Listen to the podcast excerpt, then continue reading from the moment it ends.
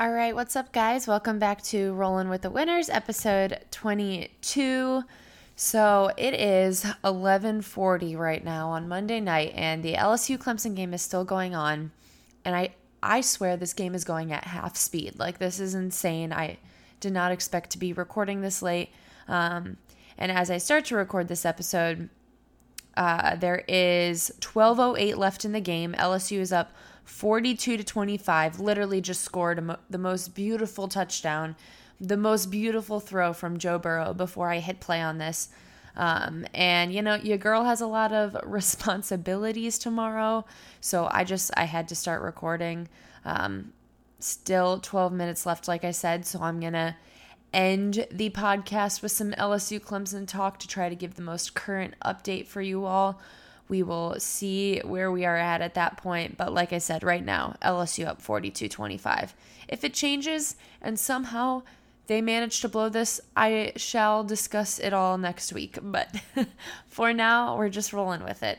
Uh, so, getting into the topics for today. First, wanted to start off with um, a follow up from last week. I mentioned that Jeff Okudah signed with Clutch Sports, uh, Rich Paul's agency. Now there is another face who has entered the Clutch team, and that is none other than Chase Young.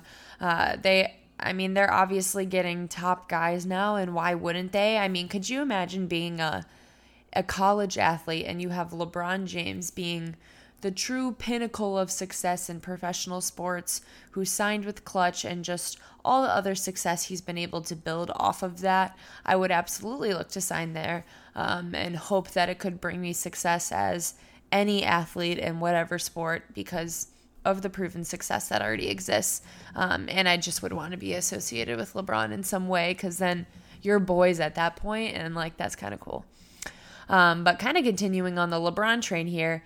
The other day, LeBron became the first Lakers player to record at least 35 points, 15 rebounds, and 5 assists in a single game since Shaq did in the 2003 2004 season. Um, it was on November 6, 2003, when Shaq had 35 points, um, 20 rebounds, I think, and 6 assists. I mean, guys, I'm telling you, I feel like people recognize, yes, that LeBron is doing well right now, but I just I personally just don't think we're talking about it enough. I really don't. I know that I talk about it a lot, but I just feel like in general it's been sort of accepted as the norm. And what he's doing is so impressive. It does not look to me that he's on the decline at all. Numbers have been unreal. Um, I know I mentioned a couple months ago when the NBA season was starting that I thought um, there's a potential for him to pass Kobe on the all time scoring list when the Cavs play the Lakers um, on the 13th today, as I'm recording. So, as you're listening, if you're listening on the 14th, yesterday, um, that did not work out, unfortunately, but he is still super close right now, and it should come very soon. Um, it's the halftime of the Lakers Cavs game right now, and he is 153 points away from him as we speak, uh, mid game. So that is not accurate as to when you will be listening to this tomorrow. But I mean, I truly cannot wait for this moment. It's going to be so beautiful. And even though he's averaging a few less points per game this season, uh, just around 25 points per game, he's still averaging eight rebounds and almost 11 assists per game, which has been what I've been saying for the last few weeks. That those those two stats have pretty much stood strong throughout the entire uh, year, and I just want to keep reminding everyone of this because it's important. Um, I was thinking about this recently, and I think I've talked about this before how there are sports analysts who say they don't believe in statistics. And uh, yes, I think eye tests are important and everything is very situational, but LeBron is doing s- things that are statistically insane, and those things tell the story of why he is the GOAT. And I was also thinking about this that I know I haven't done the GOAT episode yet, the Jordan LeBron argument because I'm truly just waiting for the right moment and the right guest to do it. I don't want to force the episode if it's not right because I think the argument really deserves some real some real time and attention. Um so now kind of tracking into another topic, the NFL playoffs uh, have been wild, truly. Even starting with the wild card games that I had talked about last episode, um, this past weekend of games did not um, yeah, they were crazy. I mean, they were just as crazy as the wild card games. First of all, the Ravens losing was truly one of the most surprising things to me, but in a way, not surprising because I think the Titans are on just a high after potentially ending the greatest dynasty in the NFL ever. And if they they won that game, and if they could win throughout the rest of their schedule here and win the Super Bowl, I mean, that's got to be one of the toughest playoff schedules to ever play and go on to win. I mean, props to them because I did not see that one coming. The Chiefs Texans game was also wild. Um, if you didn't watch, the Texans were up 24 nothing pretty early on, and the Chiefs went on this insane run to score a touchdown on seven straight drives. They ended up winning that game 51 to 31. And um, as my mom was saying, as I was texting her throughout the game, watching, she said that's why the NFL stands for not for long, uh, which couldn't be more true in that situation. Um, close battle between Green Bay and the Seahawks. Green Bay pulled that one out. Um, so I don't, I was kind of like back and forth on that one. I sort of wanted the Seahawks to win for whatever reason. I was feeling some sort of soft, soft spot for them, but um, unfortunately for them, did not work out in their favor. The Vikings 49ers was the last game, which is um, a little bit of a crucial game in some way in terms of impacting the Browns because, um, as I will talk about later, our new head coach uh, came out of that game. Uh, but the 49ers did go on to win that game as well. Shout out to my man, Jimmy G. Love him, proud of him.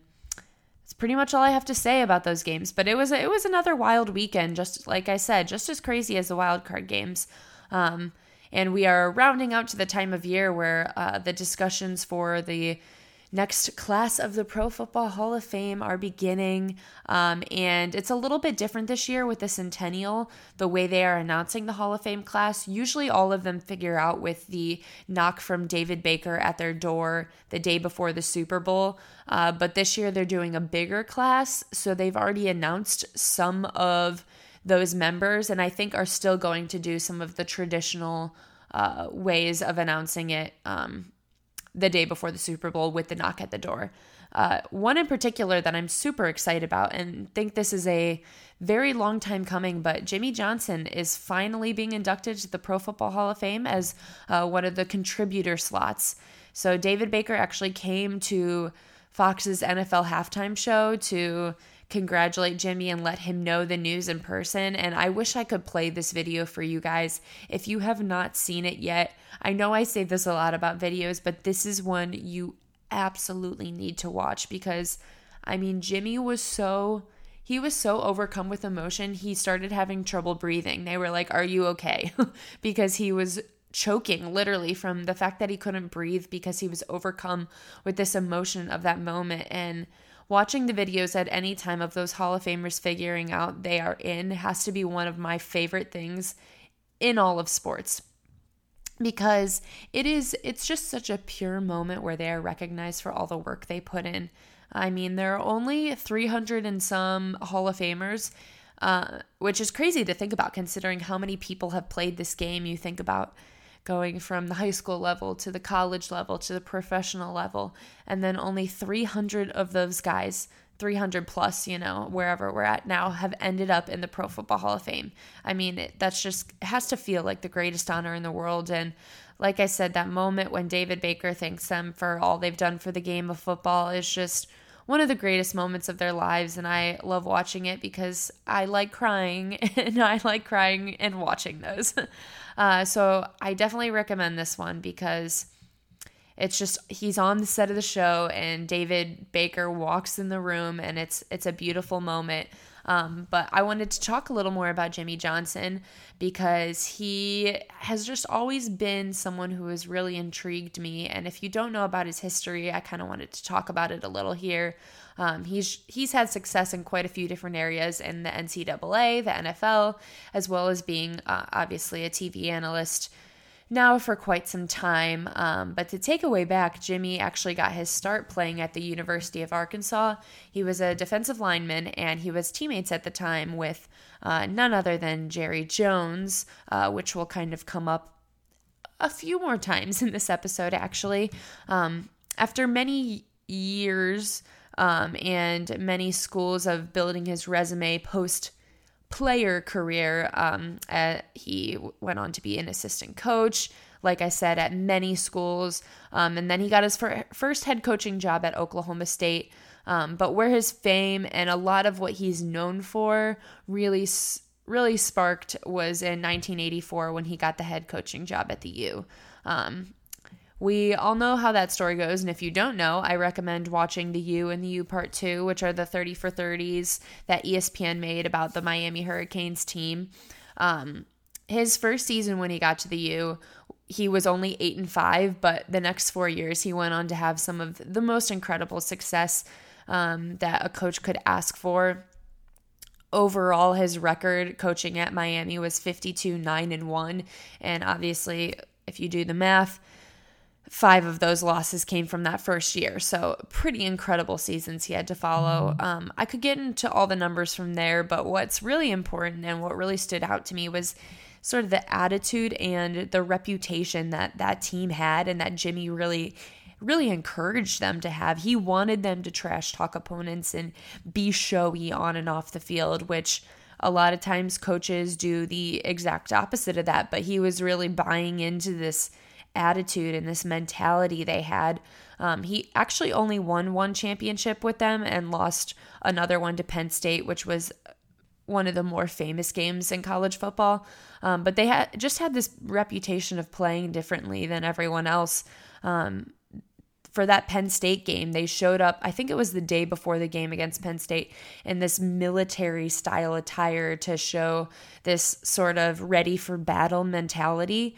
Um, I mean, that one didn't work for them because they went on to lose that game, but that was always their attitude. They did some outlandish things like that, um, and they knew other teams were afraid to play them.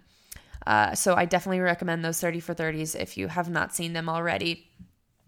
But uh, continuing in with Jimmy's legacy, um, Jerry Jones comes back into play here because after the Miami Hurricanes, Jimmy went on to coach the Cowboys under Jerry's ownership. So, kind of crazy how things always come full circle. Um, Jimmy coached the Cowboys from 1989 to 1993 and was actually one of only six men to win consecutive Super Bowls in NFL history. He won those in the 92 and 93 seasons. Um, following that, he took two years to be an analyst before he ended up taking a coaching job with the Dolphins for I think it was three years, but it really did not live up to expectations. Even with Dan Marino at quarterback, he just he never lived up to what uh, could have been with him coaching there. But kind of back to the time with the Cowboys, which is the most pivotal moment when he left the Cowboys. Jimmy and Jerry Jones had one of those mutual agreements that I talk about that I don't really believe are ever mutual agreements. Um, but they ended up splitting after that win in 1993 because there was this growing tension between the two of them and they were really not agreeing on anything. Um, I mean, there are still comments that you hear from Jerry Jones in more recent years about Jimmy's disloyalty. Uh, so I'm kind of interested to see if there's any butting of heads of that in the Hall of Fame, considering Jerry was inducted, I think it was two years ago as a contributor. Um, I was actually working at the hall the year Jimmy was, or the year Jerry was inducted. Um, never had the chance to meet him, but was in the same vicinity actually at one point of all of his grandchildren. Uh, and it, was one of those things where I looked around at them and I could just tell, like, those are Jerry Jones' grandchildren. They just, they oozed it. I, I could, I could feel it in the room. Um, and minutes after that was actually my story of um, being on a golf cart with Dez Bryant. So happened to be quite the eventful day for me. You know, some of the cool things I get to carry with me from working there. But like I said, I just wonder what kind of tension might exist there because, to be honest, money runs everything, and Jerry Jones is the epitome of having money. Uh, so, if there's still actual tension between him and Jimmy, I'd just, I'd love to be a fly on the wall in those conversations of how all that's going to go down. But regardless, I am very happy for Jimmy. I think this is well deserved. Um, I do have to remind myself this is for his professional football career, and he has already been, you know, awarded for his his time in the NCAA. Just because I feel like for me, the years he had at the U are what stand out as being the most meaningful, but obviously should be rewarded for those couple of Super Bowls as well. Um, kind of rolling on the topic here of uh, head coaches in the NFL for important things to know in crushing brewskis in the Muni lot, the Browns finally have a new head coach. Um, I was a little sad after last episode when I said I wanted McCarthy, and then he slept at Jerry Jones' house, and I, Jerry coming up again. And, you know, at that point, though, you kind of know all hope is lost. I mean, I was kind of wondering if anyone got any walk of shame photos of McCarthy leaving Jerry's in the morning. Like, do you think he left wearing one of Jerry's t shirts or like either? I picture either that or Jerry had like a monogrammed fluffy robe waiting there for him as like a little giveaway. I don't know, just like something to me about Jerry screams monogrammed robes. So that's just for whatever reason, I'm just picturing McCarthy leaving Jerry's house in a robe with his, you know, nice initials on it. But Nobody got those shots apparently, but at this point, we all know the Browns moved forward now with hiring Vikings offensive quarter, offensive coordinator. Man, I can't talk. Uh, Kevin Stefanski. I actually tweeted this today, but I just need to put it out there, and I might get some hate because as soon as a girl even mentions the thought of a man in sports being somewhat attractive, they automatically become a fake fan and they don't know what they're talking about. But I just have to say the Browns hired a hot coach and we just need to put it out there. We have to get it out of the way. We have to make it known because we're all thinking about it.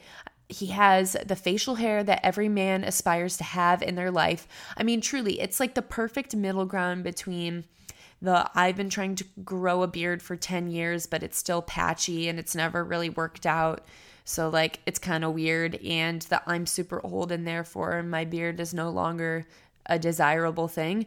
He has this perfect, just like right in the middle. It's like got a nice, like, first winter snow sprinkle on it. And honestly, the best thing about him, which I recently discovered looking at some old coaching pictures of his from his early years with the Vikings, is that he wasn't always hot. And we all know there is nothing worse on this earth than someone who was always hot and never had to suffer through years of being not hot. Like being not hot builds character. It gives you it gives you a sense of humor. You know, it just like forces you to be good at things that aren't being hot like you just have to be good at other stuff so it's honestly just a huge plus in my opinion that he had ugly years i mean I get it. Like I had braces till I was 16, so I like had to try to be good at other things. So that by the time like some men started finding me remotely attractive. I had already gained a personality, which is great. And like, I wouldn't change it for the world. I hope my children are ugly for 16 years and then come into their own eh, because it's just like guaranteed success. You don't want to be hot in the seventh grade. Hot seventh graders are probably in jail now. Like hot seventh graders. Okay, let me tell you about hot seventh graders. Hot seventh graders gained no street smarts or interesting qualities. They have they don't have those like interesting quirks or stories because they got everything they wanted. So they never had to be funny or witty or smart. Ugly seventh graders, they are playing the long game. They they are going to find the real success in life because they are worried about winning the war and not the battle. So, I mean, moral of the story is that Kevin Stefanski is hot and you should do everything you can to make sure that your children are ugly for at least a few of their like crucial developmental years because I mean it'll just do wonders for them. I I promise you, but I'm just rambling now because I'm really tired and it's um, midnight. Um, but, anyways, I promise this is the last time I will talk about his wonderfully like sophisticated and distinguished beard, but probably not the last time because I'll probably come up with other clever things to say. So we could just move forward for now. But to get into the actual nitty gritty of Kevin Stefanski so that I don't lose all respect of my listeners at this point. Um, if you don't know about Kevin Stefanski, I'm going to tell you about him. He has obviously held some positions with the Vikings. Those positions date back to 2006. Um, up until now. Uh, he started off as the assistant to the head coach and has worked his way up to the Vikings offensive coordinator. Um, and he was actually last year a finalist for the Browns head coaching job, but we all know lost that to Freddie. Um, his actual football history dates back to when he was a defensive back at Penn. And he really comes from quite the sports family because his dad is the senior advisor of basketball operations for the Pistons.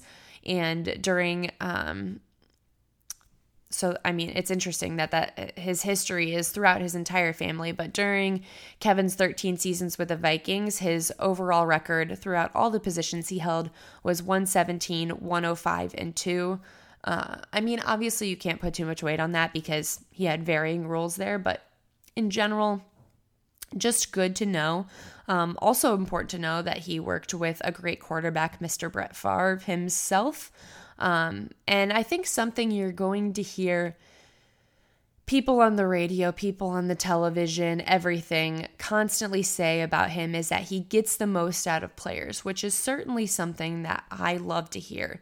He had success in helping lead Case Keenum to his best season in the pros. Uh, when Adrian Peterson was hurt, he helped to get really just the most out of those backups. And I think, in terms of that specifically, that is exactly what the Browns need. We have so much talent, and that's all everyone talks about is how we have all this talent and we just need someone to get the best out of it.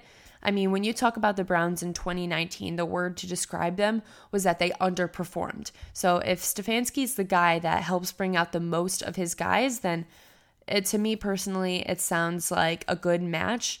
Um, and to the Browns fans who are hating on this hire, like grow up. I I mean, I personally am at a very peaceful place with the Browns right now where I'm not feeling optimistic or pessimistic. I'm just kind of letting things be. And I think that is our best bet right now is just to put no pressure on it this off season watch what happens next year. I encourage everyone to just join me in putting zero pressure on this hire or anything that happens in the off season because it doesn't do us any good. So I'm just hoping for the best, but having zero expectations whatsoever. Okay, so back to LSU Clemson. Wow, now there is five minutes and 50 seconds left in the game as we speak. LSU is still up 42 to 25. God bless. Um, first of all, Joe Joe Burrow showed up today, and I'm just so happy for him. I was feeling a little nervous in the first quarter when it seemed like they couldn't get things going and Clemson really came out punching, but Joe Burrow is just stone cold. I mean, it I feel like nothing can shake him. He just doesn't seem to be bothered by anything ever. Um, Another interesting point in the game is there was just so much irony in the targeting call that happened with about five minutes left in the third quarter. I just I want to point out how immature the Clemson guy was who was ejected. He was just kind of being a crybaby crybaby and that's in comparison to Shaun Wade and how mature he was after he was leaving the the field after he was thrown out from his targeting call and he was just motivating his teammates. Um, and i think that just shows the discipline of different teams and is very important to note. Um, joe burrow also today broke the ncaa single season passing touchdown record uh, which is amazing. Um, and like I said, still five minutes left in the game, but I'm feeling good about it. So I really, really hope I don't regret saying that tomorrow if this somehow turns around. But um, I'm going to say congratulations uh, to LSU. And in the voice of Ed, I'm going to say go Tigers, but I really just can't say it like him. There's nothing like the way he says it. Um, but yeah, that's all I have for you guys today. Thank you for listening. Please leave a review, rating, subscribe. You all know the drill. Uh, and I will catch you next week.